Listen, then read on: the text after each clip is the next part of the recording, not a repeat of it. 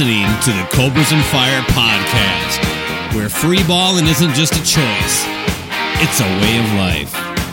Now, shake it one time for Peter.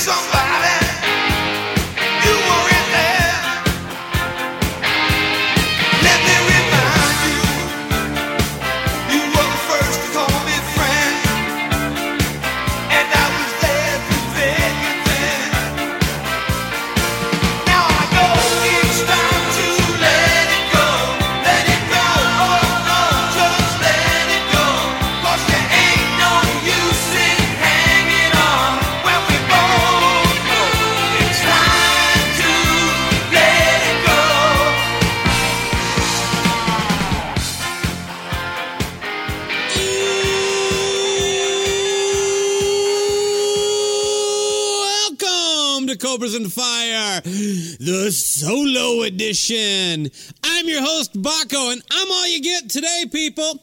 Me and Loose, we had this special idea. We got this thing called Kissmas in July that we came up with by ourselves. Nobody else has ever done it. It is one of our most unique ideas that we have definitely not stolen from another podcast.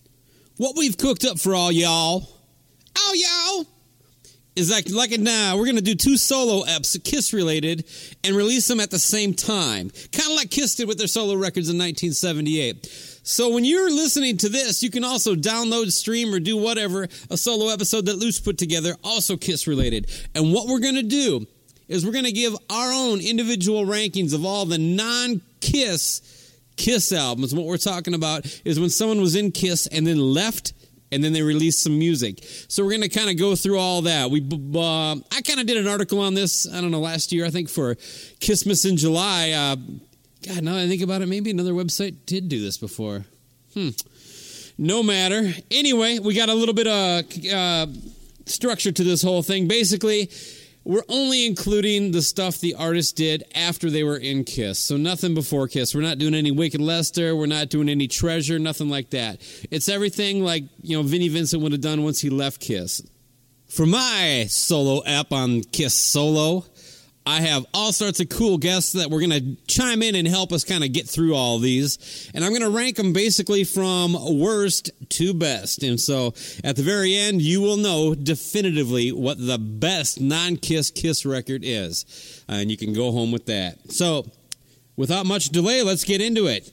Coming in at number 20 is the Eric Singer Project worried that uh, people might confuse drummers for actual musician. Eric uh, recruited, I don't know, some his some of his sea level industry pals to record, which is really just an unnecessary collection of songs you already know and undoubtedly would prefer to hear the original version. I, you know, oh, I remember I've mentioned that before in, a, like I said in my article that I wrote, and I got some shit for calling uh, the members of his band sea level uh, celebrities and you know, God bless them, but John Corabi and Bruce Kulick and Chuck Garric are not A-listers. Whether you you prefer them to Bono or uh, James Hetfield or maybe Paul McCartney, you know, or Madonna, they are not the type of names you drop unless you're, you know, in a in a at a Kiss convention. You know what I mean? Not, nothing against them. If you put a gun to my head, I prefer them against all those guys I just named. They're just not A-listers, people. Let it go. Okay? It wasn't a shot. It was a re- mark of reality.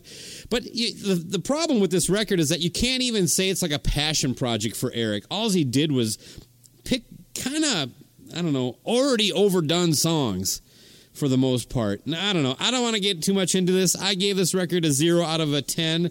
Um, I do have Paul Stanley here with me. Paul, what were your thoughts on this record? It's a nightmare. Agreed. So let's just move on to number 19, which is uh, Peter Criss's 2007 release, One for All. I don't know if you've ever bothered tracking this record down. It was some sort of Best Buy exclusive. Uh, it, at least they offered like some like special offer, but I went there on release day and it wasn't. They didn't have any copies left, so they only they had to only stock like one or two because you know this record didn't sell for shit. And it, it might have been six, seven years later before I actually bothered giving it a spin on Spotify, and it's really bad. Um,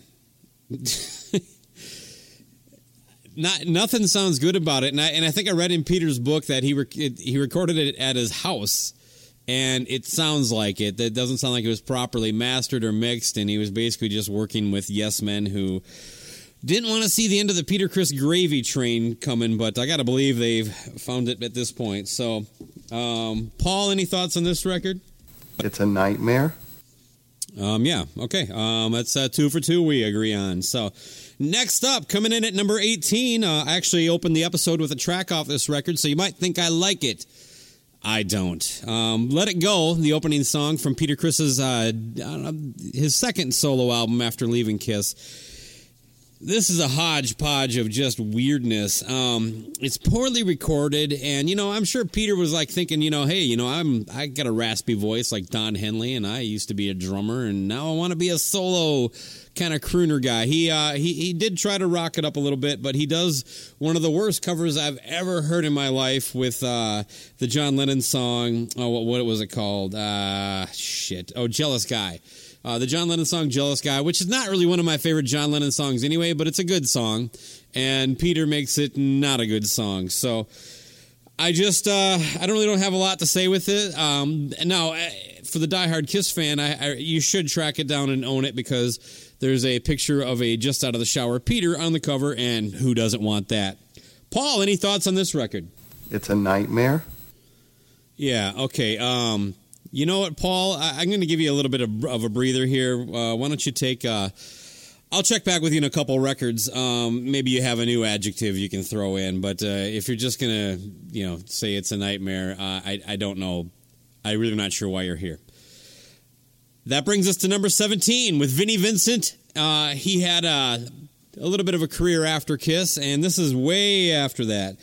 It's this uh, record called Speedball Jam, and the best I can tell, this it, it sounds like it wasn't really an official release. I know the physical CDs exist out there, but now contact me if you happen to own one and give me some information on it. But my understanding is these are basically CDRs and uh, printed on early, you know, computer laser full color printers or something like that. But Speedball Jam, you can find it on YouTube, and it literally is an hour long or however long it is guitar solo.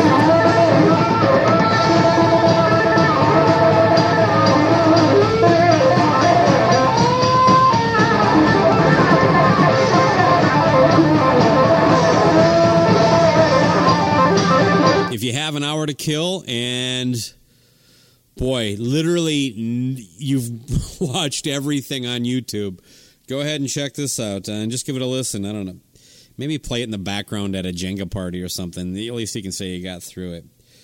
And we all know what paul thinks about it so we're going to move on to number 16 and this seems like a good time as any to point out that you'll notice I'm kind of blowing through these these early records, and that has a lot to do with the quality of it and Kiss fans, you know, as far as like the fans that are fans of individual artists, two of the most passionate groups of fans fall for Vinnie Vincent and for Ace Frehley.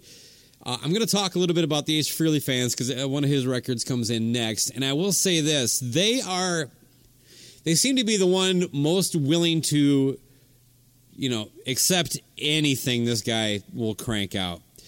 And coming in at number 16 is a pretty good example. Although I don't hear a lot of people talking about how good this record is.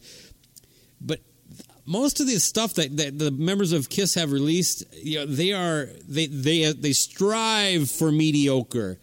They're just not high quality records. And if you like it, great. What do I care? It doesn't bother me none. But I'm just trying to look at this, you know, without the Kiss sunglasses on. You know, my hot in the shade Kiss sunglasses, five dollars in 1980 or 1990. Uh, I'm sure I could sell them for a lot more now if I could find them. But I, I took those off. I put them on. I put them down, and I'm trying to be as objective as possible. Would I actually like this if I wasn't a Kiss fan? And so far, it's a resounding no. I don't know that I would go out and purchase any of this if I wasn't already like sucked into the whole Kiss, you know, vortex that would you know basically alters the course of any diehard Kiss fan's life. If you feel what I'm saying, you're the person I'm talking to. So, coming in at number 16 is Ace Frehley with Second Sighting. And I call it Ace Frehley, but they, they changed the name to Frehley's Comet. Uh, I, I think to pass to to pacify Tod Howarth and John Regan. And I, you know, because the first album was called Ace Frehley, and the title of the album was Frehley's Comet.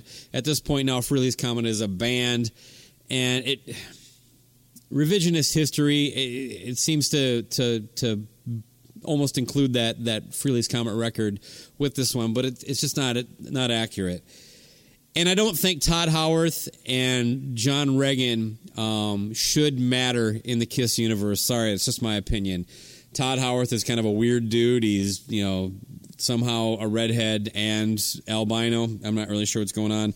And John Regan always dressed like he wanted to be in Phil Collins' bands. I just I don't know why this urgency to to hold on to them. And of course, Anton Fig, the one guy you want to keep, is out by this point. He's taking the uh, steady David Letterman checks over the the sketchy up and down day to day life of being in the Ace Frehley band.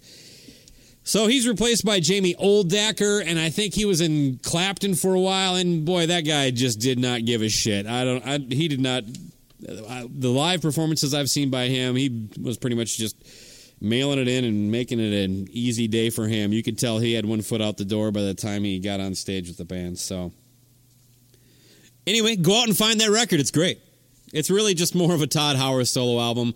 Uh, Eddie Trunk, uh, he uh, who of course we all know is close personal friends with Ace Frehley, and he he kind of brought Ace into the whole Megaforce Records you know deal. So uh, and he has hit gone on record and saying Ace was just kind of a mess. Eddie, do you have any thoughts about um, that you'd like to chime in with here? Uh, I have a history working in the music business. I was an A and R guy Uh-huh. Yeah, um, yeah, and vice president at Megaforce Records from '86 to '90. And I suggested Ace Frehley, being a huge Kiss fan. that's we tracked him down. We had a great lunch. It was surreal for me to be Subway? having lunch with one of my heroes.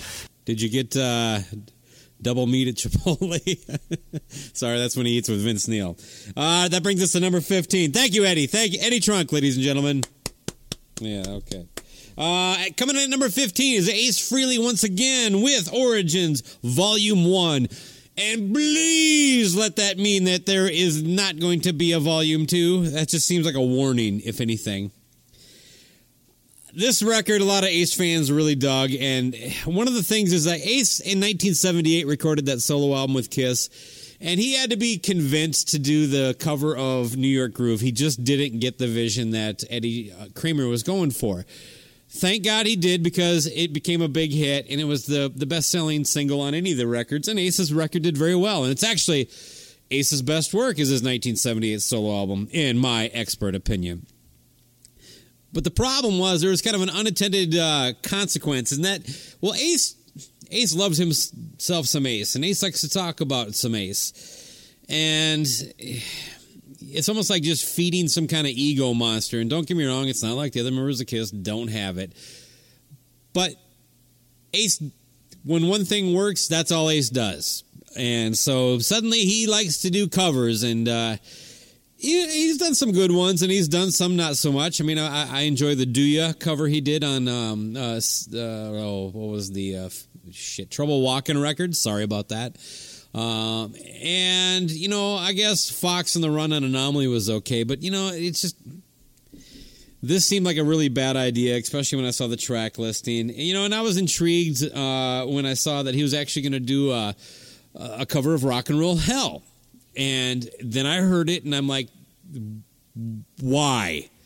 And that's kind of how my attitude is about the entire thing. Uh, the Kiss universe got their nuts in a tizzy because Paul sang on a song, and uh, they may have been in the same room for the video shoot, but they weren't together when they recorded. It was emailing files back and forth, and I would love to talk to the person who helped Ace figure that out. But this album, I, I've listened to it once. I reviewed it.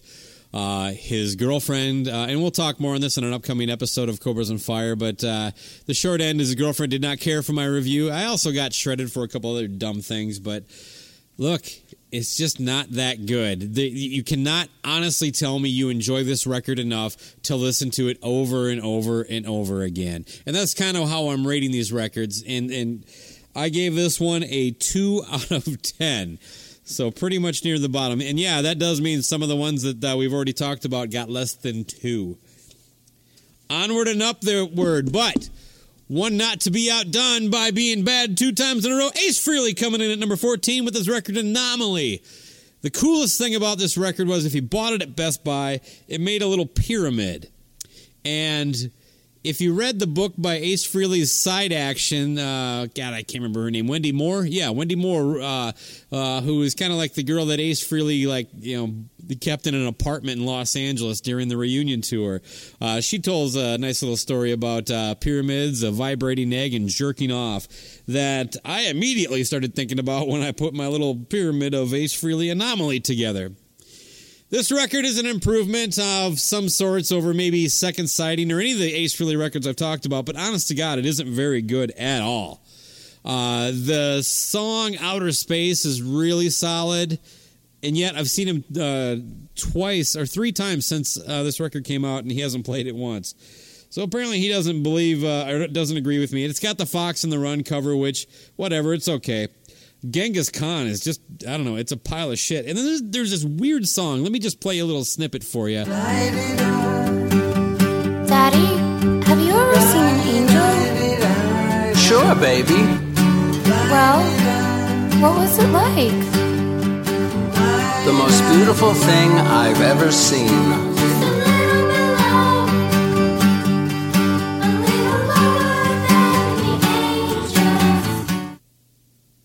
Seriously.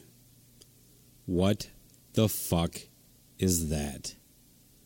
This is where I worry about the type of people they surround themselves with. Peter's recording a pile of shit in his house, and nobody listened to this and said, "Ace, that's uh, that's pretty fucking gay," and not the good kind, by the way. That is the bad kind. That is so lame, so stupid, so corny. I don't even know what the hell is it? It's the most beautiful thing in the world, Angel. He's like talking to a 30 year old daughter. So, anyway, um, Paul, what did you think of that? It's a nightmare. You know, that's a little harsh, Paul. I, actually don't think this album's a nightmare. It has its redeeming moments, but most of it's, you know, not worth going back to. But I do recommend you check out the song Outer Space, one of my favorite all time Ace Frehley songs, and it sounds magnificent. And, uh, you know, he actually sounds inspired on that track, unlike the rest of the record. Moving on, we have coming in at number 12, Gene Simmons with Asshole. Now, most people don't like this record, but I was pretty excited to hear it when it came out. And then I did. Uh, then I was excited to uh, alphabetically slot it into my CD collection uh, in the proper chronological order. And that's pretty much where it's at since. I should probably go dust. Uh, you know, but th- let's be honest. This this record really ended up being everything you would expect it to be if you were thinking about it. It's bloated. It's disjointed and directionless. It has every B C level celebrity he could get to perform on it. It's got Paul Stanley and Bruce Kulick. I wonder how he got those guys to get in there. And Dave Navarro's on there. Um, I can't remember if John Five. I know John Five comes up on Paul's record, which is coming up, but not right now. There are a couple things I don't mind about this record. Sweet Dirty Love. If I'm built for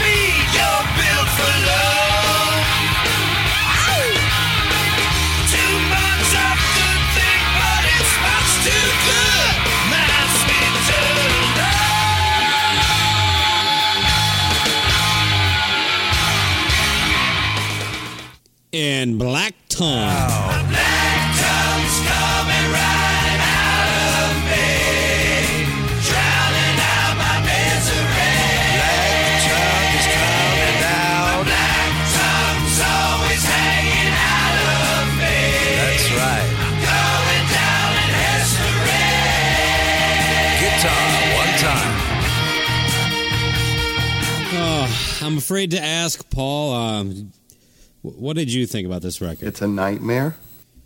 Yeah, I had a hunch you were going to say that. Um, well, that brings us to number 11 on the definitive ranking of the non Kiss Kiss records, which is the work the members of Kiss, once they left Kiss or were still in Kiss, went did something outside of Kiss and called it something other than Kiss.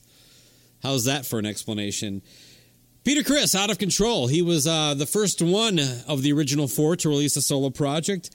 Oddly, I thought, considering how the everything kind of fell apart, this album was released on Casablanca Records. And of course, Peter thinks in hindsight that Gene and Paul and Casablanca conspired against them. That seems like an awful lot of, I don't know, time, energy, and money to spend just to make Peter feel bad about himself. I like this record. Uh, it's, uh, I mean, it's not a, it's not a rock and roll record, but I think the songs are solid, and, and Peter sounds great on it.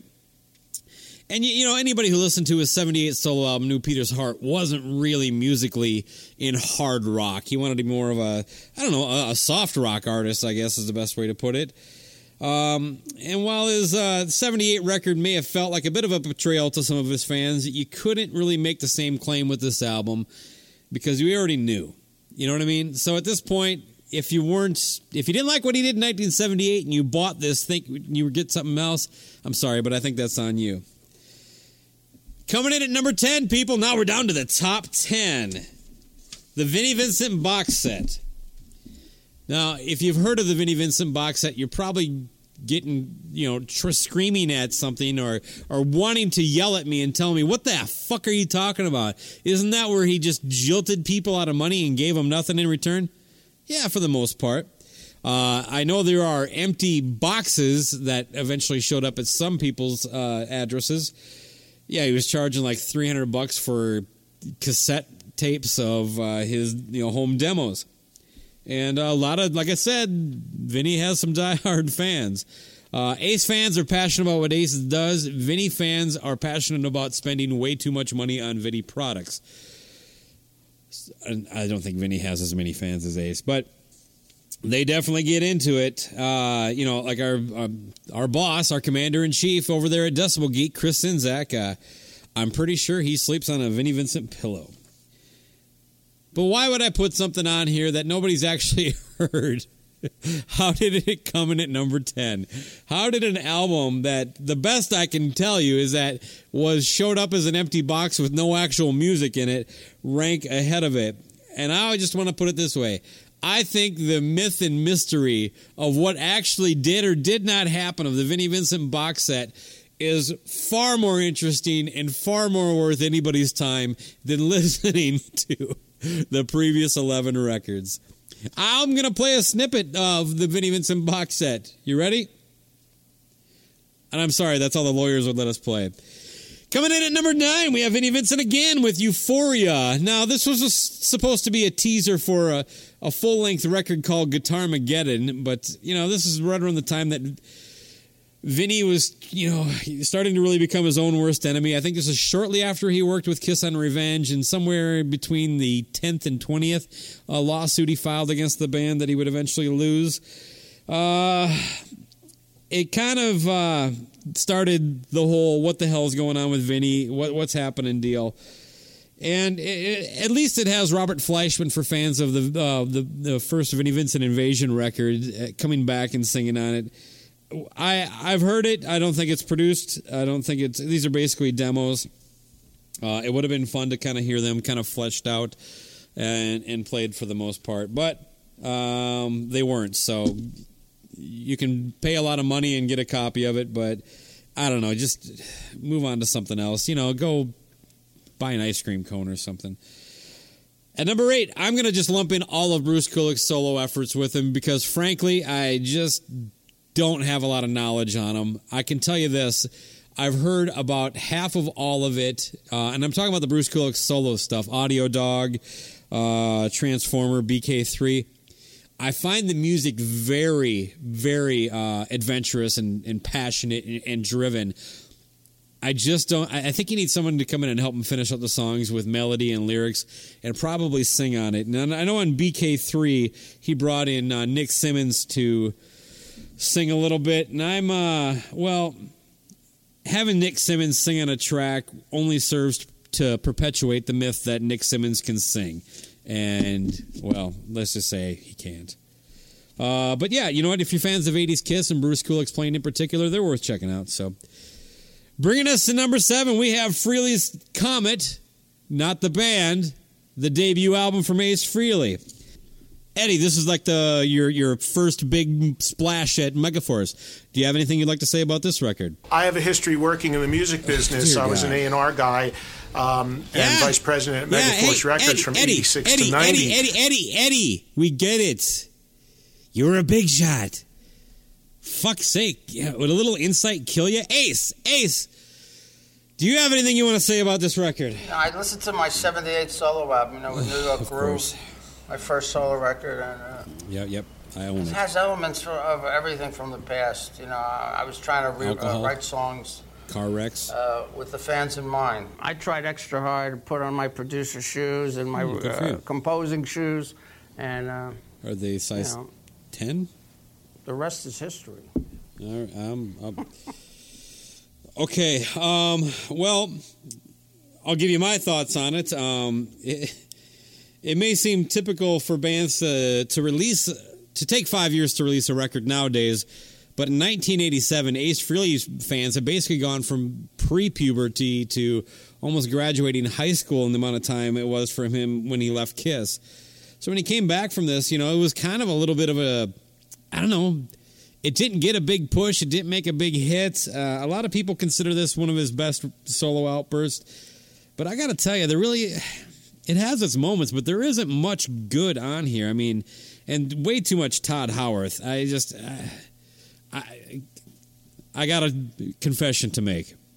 If I haven't, I've tried to hide it, but you probably figured out by now I'm not a huge fan of Tod Howarth. I just think his singing and uh, pale skin are a little bit unsettling. So he should not have had such a major impact on the two Ace Frehley records he's involved with. You show up, play some rhythm guitar, I don't care. We're here to hear Ace, not you. But the song Dolls is like just flat out fucking creepy.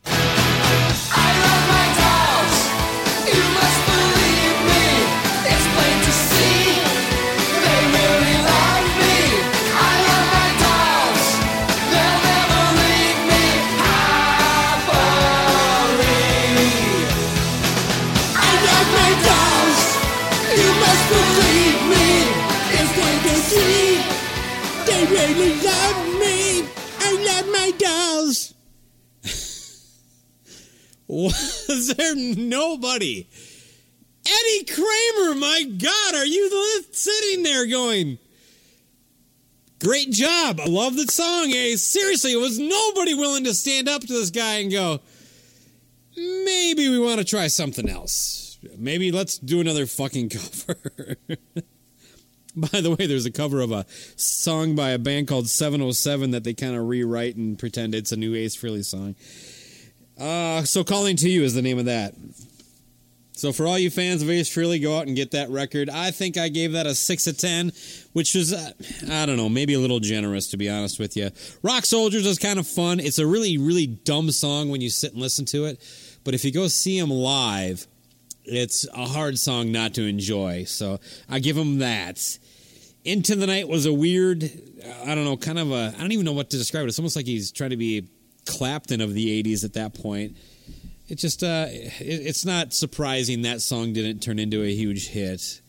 And of course, the song Breakout, which Kiss later renamed Car Jam as a tribute to Eric Carr. And you can find out more details on that on our Kiss Revenge episode.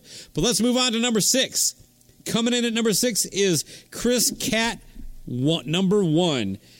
Oh, Peter, it must have really been a uh, hot commodity to get signed to Tony Nicole Tony Records in oh, I don't know. I think it was 94, 95. It was shortly before the reunion because I know him and Ace went on the Bad Boys tour. And that would have actually been kind of fun to see. I, I know some friends of mine have, have were able to take it in. They did not make it my way enough, and uh, I was really broke in the mid '90s, so it was all I could do to scrap up a hundred bucks to go to the Kiss convention. But I think this record's okay. I, I gave it a solid six, just like uh, the the Ace Frehley Frehley's Comet record. Uh, you know, Peter's surprisingly, it's not that poorly produced, and it's got a couple cool tracks on it. it's got a goofy cover where Peter's makeup is on half of his face and not the other half, and he's blonde. And it says featuring Ace Frehley, but if you read the credits, you have no idea what song Ace is supposed to be on. Uh, but that said, it seemed like he got himself a decent group of musicians and managed to put together, I don't know, some solid tracks on it. I'm going to feature one right now. The horribly titled Bad People Burn in Hell.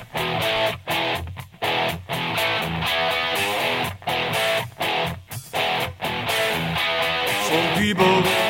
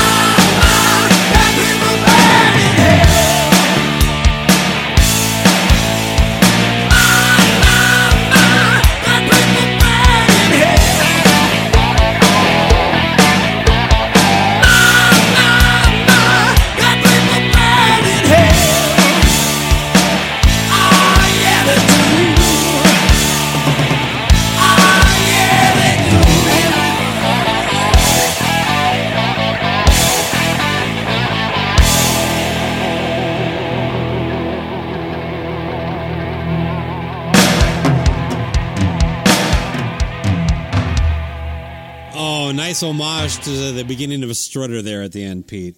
Thank you so much. Thank you, Pete. Shuffling my notes like I'm David Letterman. Look at me. oh, my Lord. It is so hard to talk to yourself doing this. But I'm almost there. I can see the finish line, and we're at the music heavy part of the program. So I hope you didn't mind me chatting away at the beginning, but I really just didn't want to feature music for most of that crap. Next up at number five, a solid number five, we have the return of Ace Frehley, one of the most productive members on this list, despite all the negative things Gene and Paul have been saying about him for 30 years. Trouble Walking is easily my favorite Ace Frehley solo record, and I, I know uh, I'm not exactly uh, breaking new ground with that opinion. But it is really good, and Tod Howarth is finally out of the fucking picture, man. Uh, in his place is a much more, at least at the time, uh, fitting Richie Scarlet, and uh, this record is I don't know. Ace, tell me about this record. What were, what were you trying to do here?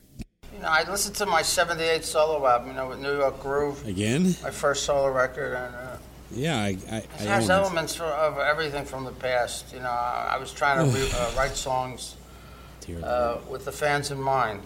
Is there uh, anything special about this record that that doesn't tie into the 1978 solo record you'd like to say? I tried extra hard to put Oh, on my that's good. producer shoes and my uh, composing shoes. Oh, again with the uh, shoes. You know, What's the, the, rest, rest? is history. Okay, thanks. Yeah, thank you. I'm glad you find that so fucking funny. Anyway, uh, Trouble Walking has so many cool tunes on this thing, man. You know, uh, I would say if there's a weak song on here, it has to be Five Card Stud, but it opens with Shot Full of Rock, a great cover, the the ELO song, Do You, Do You, Do You Want My Love?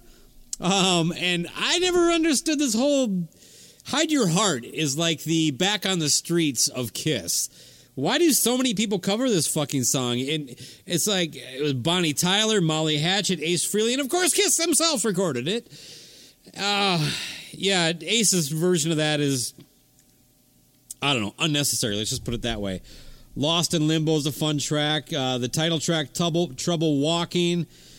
Um, I didn't really need another fractured mirror instrumental. Uh, I thought he perfected it on the '78 record, but you know, he's always dipping back to 1978 to uh, to inspire himself. But I'm going to play my favorite song on this record, and it should be yours. If you're in your car, try not to get caught speeding because this is a hard one to not push the gas pedal down. And of course, I'm talking about Too Young to Die. Take it away, Ace.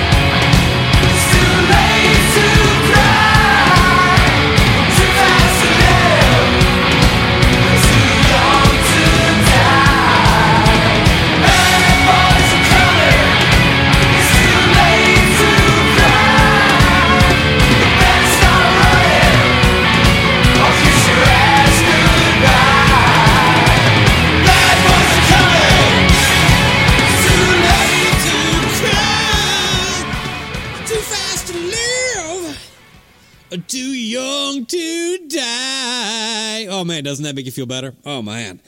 I do not want to kick a pet right now. I do not. Coming in at number five. Twice in a row. Okay, I can't count. This is 5.2. I'm sorry. I, I used marker, not pencil. So that's 5.2. This is 5.1. Paul Stanley would live to win. This record gets destroyed by the Kiss Army. I don't get it. What? Paul went pop. Big deal. The songs are pretty fucking cool. I dig them. And of course, he's got his own little celebrity get together. John Five appears in this one. And I don't get. He, brings Bruce Kulick on, of course, to play bass. I don't want to get into that. Oh, my lord. But yeah, apparently Paul Stanley thinks Bruce Kulick is a great bass player. Let's get right into it because I'm running out of time. I love this album. Almost all the non ballad songs are kick ass, and a couple of the ballads are okay. This is the last song on the record, Live to Win. This song is called Where Eagles Dare.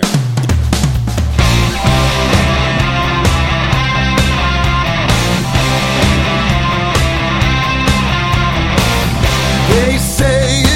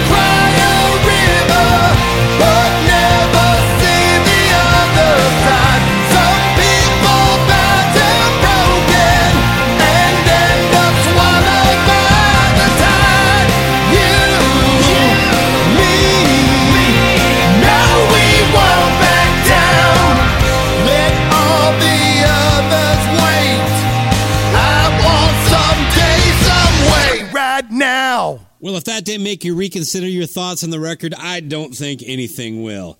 Coming in at number four at the definitive countdown, ranking, whatever you want to call it, of the non Kiss Kiss records. Bruce Kulick got kicked out of Kiss just before John Corabi got kicked out of Motley Crue, and they formed a union. And they cleverly called it Union. Their second record comes in at number four, The Blue Room. Um, you know, I, I like this one. I didn't like it quite as much as the debut record, and I'll, uh, I'll I'm gonna give, let you in a little secret. I'm gonna play a song from that. But other than that, you know, John Corabi, I, I've said it so many times. He's got that voice that I can listen to him sing just about anything. I could let listen to him sing Gene's book. Moving on to number three, the Vinnie Vincent Invasion with their second album. Again, just like Union, their second one. All Systems Go. Mark Slaughter took over lead vocal duties for this one. It is a pretty solid representation of the most extreme of 80s hair metal. I'm sorry, Eddie Trunk, I'm using the term. Get over it, okay? I know you were an insider and you had a job for four years. Yeah, you know what? I, I, I like um I like Mark Slaughter as a singer, and of course we all know the story that basically they thought it was best to have meetings behind the back of the most paranoid man in rock and roll. What's the worst that could happen? And of course, everything fell apart. Uh, Chrysalis got rid of Vinnie and kept Mark Slaughter and Dana Strum. They formed Slaughter and went on to sell a bunch of records, at least more than Vinnie did. And they're kind of the last gasp of the '90s, if you think of, or the the whole hair metal movement. Uh, they, I think that their debut record "Stick It to You" came out in '90, and then things kind of went away from there. Um, this is pretty cool record. I would recommend Ashes to Ashes, Dirty Rhythm, Let Freedom Rock. The song that time of year got a little bit of buzz for being in, or no, that was Love Kills. Uh, a little buzz for being in the uh, out of one of the uh, Nightmare on Elm Street movies. I thought the song was kind of overrated, but a lot of people like it, and if you do, fine, whatever. Let's move on. Coming in at number two is Union's debut self titled record. I already talked about them. We uh, had the marriage of Bruce Kulick and John Corabi's as jilted lovers, kind of not ready to get start a relationship, but then finding each other and starting a relationship. You know what I mean? Kind of like John Cusack uh, hooking up with that kind of gnarly looking chick in uh, High Fidelity. This record is phenomenal. It's a solid nine out of ten. If you haven't heard it and you're a Kiss fan, and you and if you can at least appreciate the work of Bruce Kulick, check this album out. It is just I don't know uh, from front to act, front to front to act, beginning to end. I enjoy it. I can put it on anytime. Um, the song, the record closes with kind of like this, kind of just an acoustic thing, and and Corabi singing, and it just it's just a heart melting way to end a record. And that song is called Robin Song, but that's not what I'm to play. Off the debut record from the band Union, give it up for love. I don't need it anymore.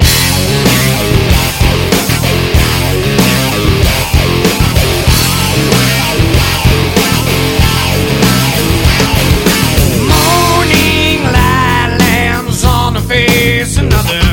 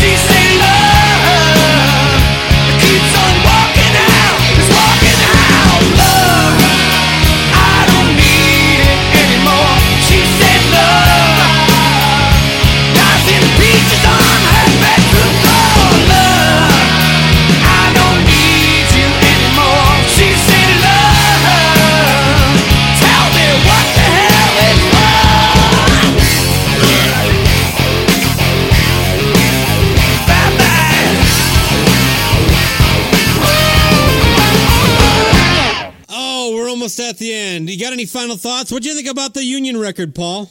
It's a nightmare. Oh, of course. Uh, Eddie Trunk, do you have anything you'd like to say before we leave? I have a history working in the music business. I was an A and R guy. Yeah. Okay. Yeah. Yeah. um, Yep. Yep. Yep. and yep. vice We're wrapping president up, at Ed. Uh, Megaforce we, Records uh, from thank you '86 for to '90. thank you for joining the show, Eddie. Uh, really appreciate that. Um, Ace, any final You thoughts? know, the rest is history.